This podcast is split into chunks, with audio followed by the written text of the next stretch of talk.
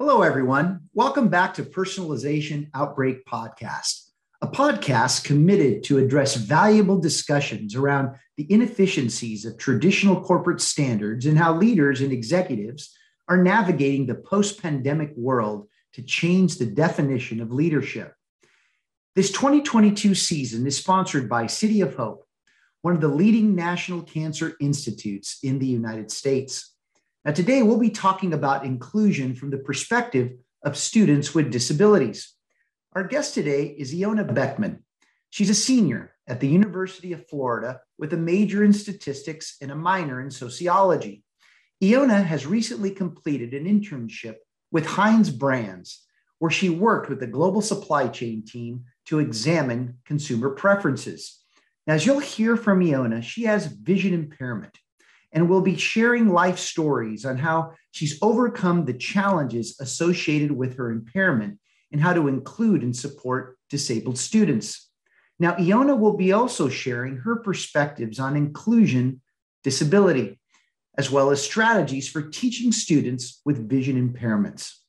Now, before we get started, make sure to hit the like button below, share it with your colleagues, and subscribe to our social media and YouTube channel at Glenn Llopis. Let's get started.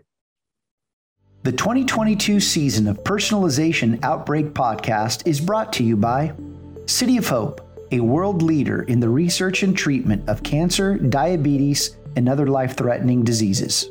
City of Hope has been ranked among the nation's best hospitals in cancer by U.S. News and World Report for over a decade. Learn more about City of Hope at cityofhope.org.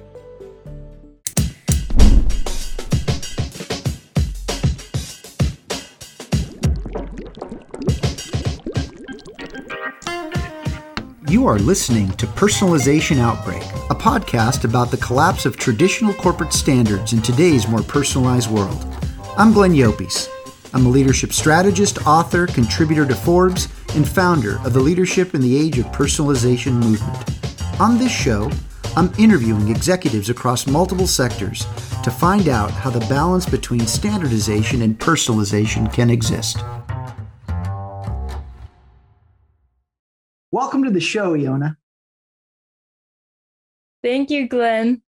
I'm so happy to have you with us, Iona. You know, just so our guests know, last year you were um, you were a, a visitor who came to our summit in October of 2021. And I'll tell you, your insights inspired so many people, both live and, and those that were online. Um, tell us a little bit about yourself. Iona.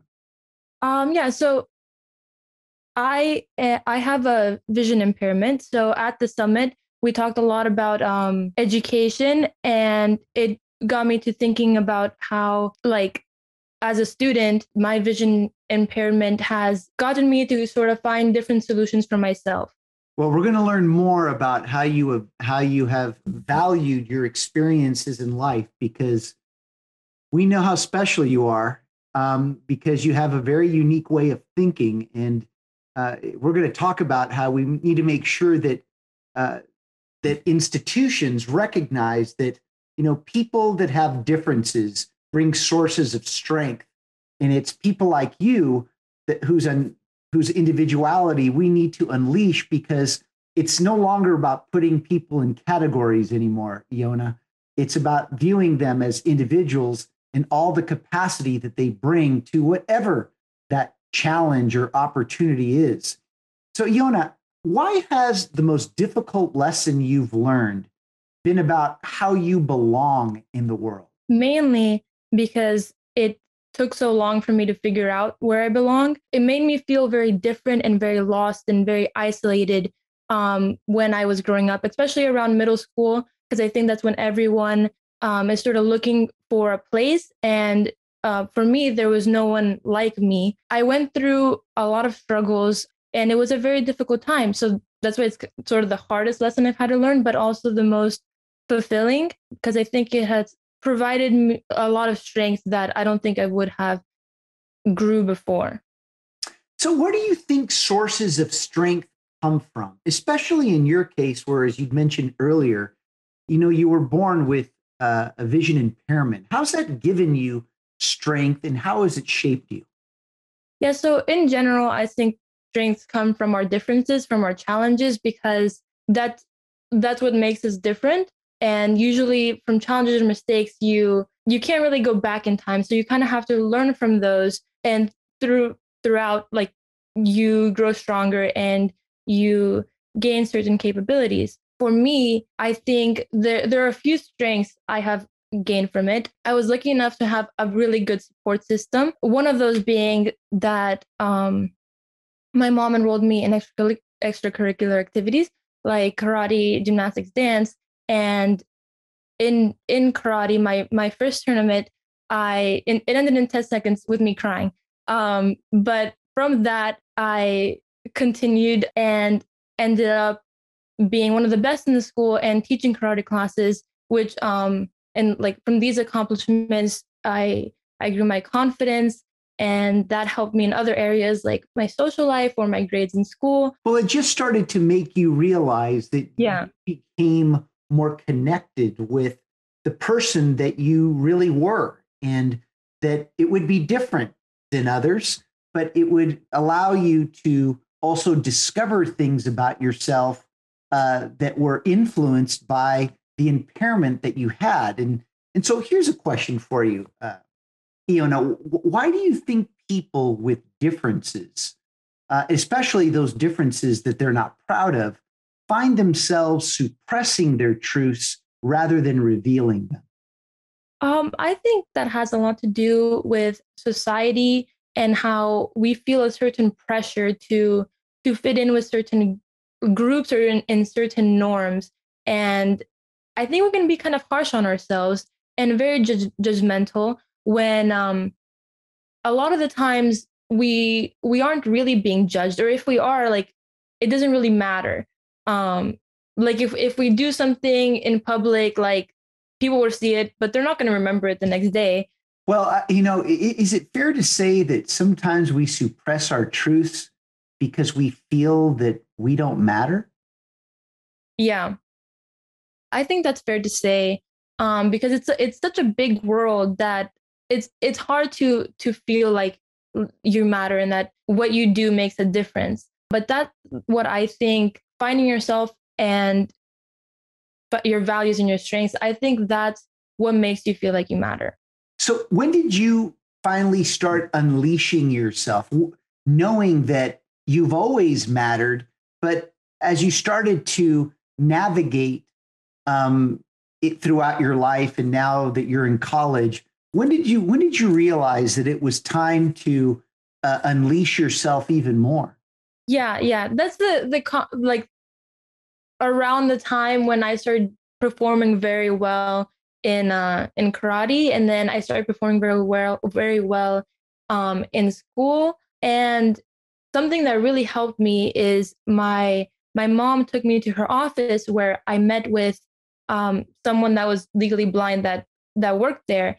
Uh, his name was Ryan, and he like just seeing someone success successful with my impairment kind of and and he kind of walked me through what he does and he often jokes about it too which i think really helped me because it helped me see it as something not that serious um, and i think it helps other people when they when they meet me. So I think it was after that, around high school, I started to get a, a good group of friends that made me feel a lot more comfortable with myself. And then in college, I think there really was a change because I was in a, I went to a new place, like no one knew me. It was kind of a fresh start. So, Iona, why do you think that societal norms make us feel that we must meet someone else's standards rather than our own? I think there's a lot of pressure from societal norms and um, i think we with our differences we might feel a little bit weird um, and we're worried about how others perceive us and that like we want to fit in. Have you ever considered that maybe others need to fit in to you? Why is it that we always have to feel like we need to fit in to other people's expectation of us I mean, I, I definitely think others need, need to fit into me or generally people with disabilities. I know it's a common issue um, like with accessibility for handicap for wheelchairs, like I think things should be centered around those that may need a little bit more than those that don't. Well, and look, in the end of the day, uh, no one's perfect. And I think this is why uh, this balance of power that's taking place right now from doing what the institution tells you inside the box you're given to now moving to what's in the best interest of the individual is so important because you know i know that we've spoken offline around how there just seems to be too much of this one size fits all mentality when now we need to be more personalized to the unique needs of the individual. What would wisdom or insight can you impart upon to others with disabilities ioana that maybe felt that they didn't belong or they didn't fit? What can you what what can you share with them? I'm sure everyone with a disability has thought of this. That's why it, it took me like seeing someone else with a disability to feel like i can accomplish something. I would encourage others with disabilities to not try to hide it. I know I did, like, sometimes I wouldn't even wear my glasses because I would be scared of what everyone thought. I would say most of society doesn't think there's anything wrong with that. And I think a lot of people really want to help. And I, I've seen that when I've been open to people. So I think you have to kind of accept that you have a disability first, eh, like accept it because it's not something you can change. So there's no point thinking, oh, what if I didn't have this, all the things I could do. Think about like you have this. So what can you gain from it? So what when did you accept uh, your vision impairment? Ioana? Um, I would say I accepted it when I felt um, wanted, sort of. There were, I had an amazing homeroom teacher. Her name was Carla Bonnell. I still think of her uh, like every day. Um, but she created a very safe environment for me. She she was the one at school that I could always come and talk to, and I had an amazing disability advisor who would. Um, her name is Debbie Darrow, and she would she she was she was very encouraging. Like I remember telling her, you know, um, I'm never gonna be able to wear makeup. Uh, like I can never, I can't see well. And look at me. Yeah, today I'm wearing makeup. but that um, and I also had my mom and my family who wouldn't treat me any different. Like my cousin would be like, "Come play soccer with me. Come do this." So I think seeing that people cared about me and didn't see my disability, like didn't view me as my disability, helped me um, accept that I'm still a normal person. of course you are. Of course, you're a human being just like all of us. And the truth is, I think part of what you have probably learned more than most people who don't have disabilities is how to deal with adversity. How have you dealt with it?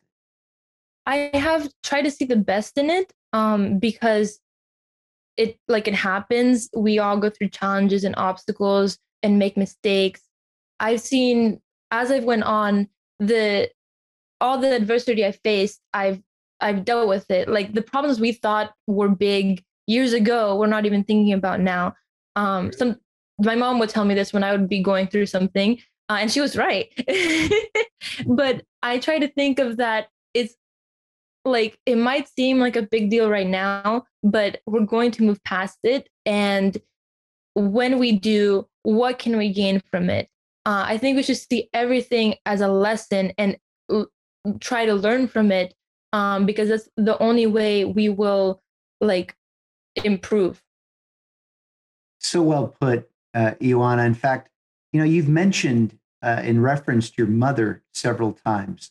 Uh, what's the message here for parents who are listening to this uh, conversation? For parents, I think they should understand how big of a role they play in their kids' lives. And I've also analyzed this through my my sociology class. I took one on family and marriage, but in your kid's life, you are the most important thing. That like that's who they see, and that's what what they will turn out to be. Not everyone can be like you can't be perfect. You're not going to be a perfect parent, but you can try your best, which is what I think my mom did. um she like she definitely made mistakes and she like when she had me she didn't know how to deal with a disability but she tried her best and i i think for anyone as long as you try your best that's all that matters well i'm sure your mom is very proud of you and how you're handling and conducting this interview um so let's share with us the, a little bit of the the day in life of Ioana um, when meeting new people. What's that like for you? Um, Tell us the experience. Meeting new people is definitely interesting, especially when I'm out like at a bar or a club. Um, and like I look, I don't take, I take my cane out during the day, especially if I'm by myself. But at night, I can see pretty well, so I don't take my cane out. But I'm always, I'm not by myself. I usually am am with people that can help me. But a lot of times meeting new people, they're they'll come or even guys will like hit on me and then later if they find out like I can see they like I don't, they don't really believe it. I've I've heard that from a lot of people, even ones I've known for years now. They're like, I think you're just joking around. Um, because I I have found ways to to deal with my disability so I can like do the same things that it looks so so normal. So you've learned to adapt. Mm-hmm.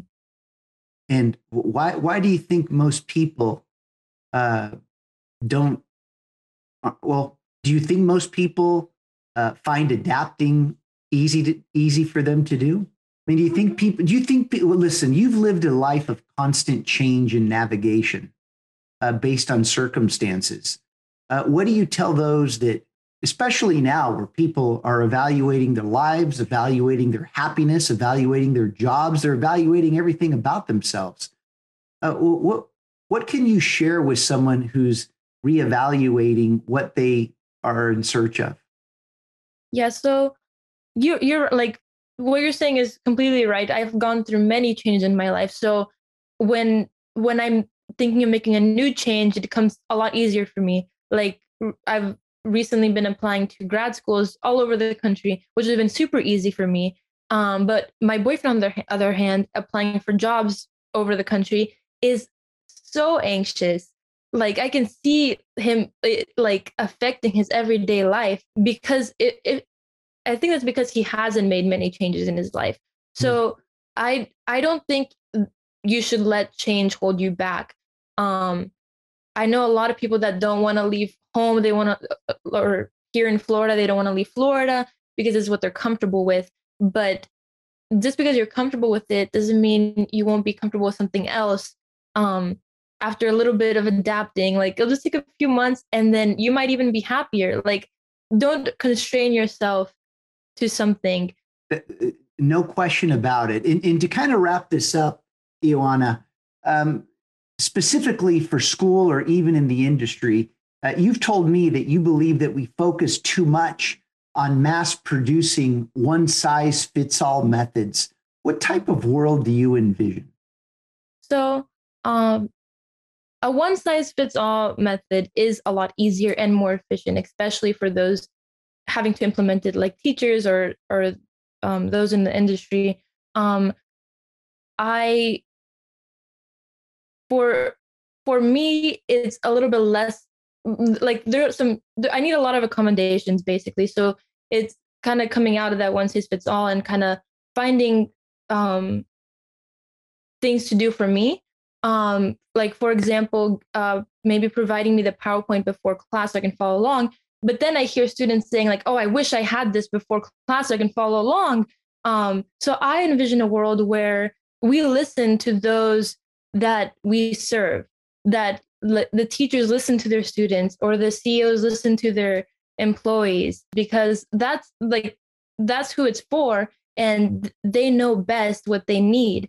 Well, it sounds to me like you're ready to to envision a world where we can find uh, where we can stop ruling by assimilation and start leading with inclusion and individuality because this seems to be the only way that not only do people feel a, a greater sense of belonging, but they can then feel safe to unleash themselves uh, so that we can all be better contributors, not only uh, to the present state of today's world and society, but to better prepare us all for the future.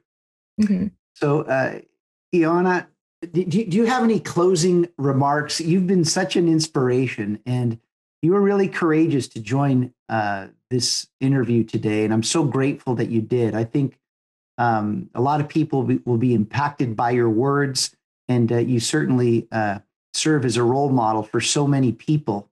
Uh, what would you like to share? Any closing comments or wisdom that uh, you think others can benefit from?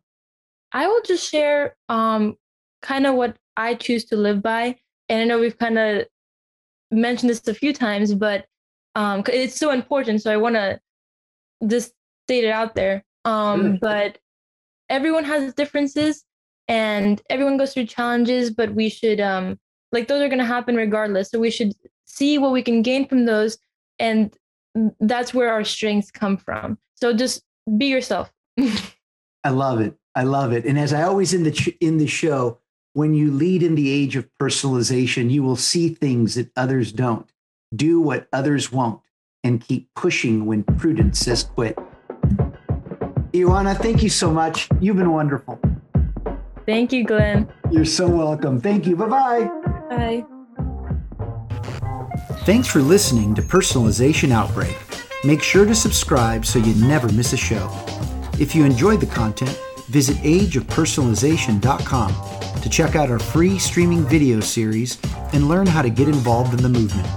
I'm Glenn Llopis. I wish you a good day, and remember, without strategy, change is merely substitution, not evolution. Learn more about City of Hope at cityofhope.org.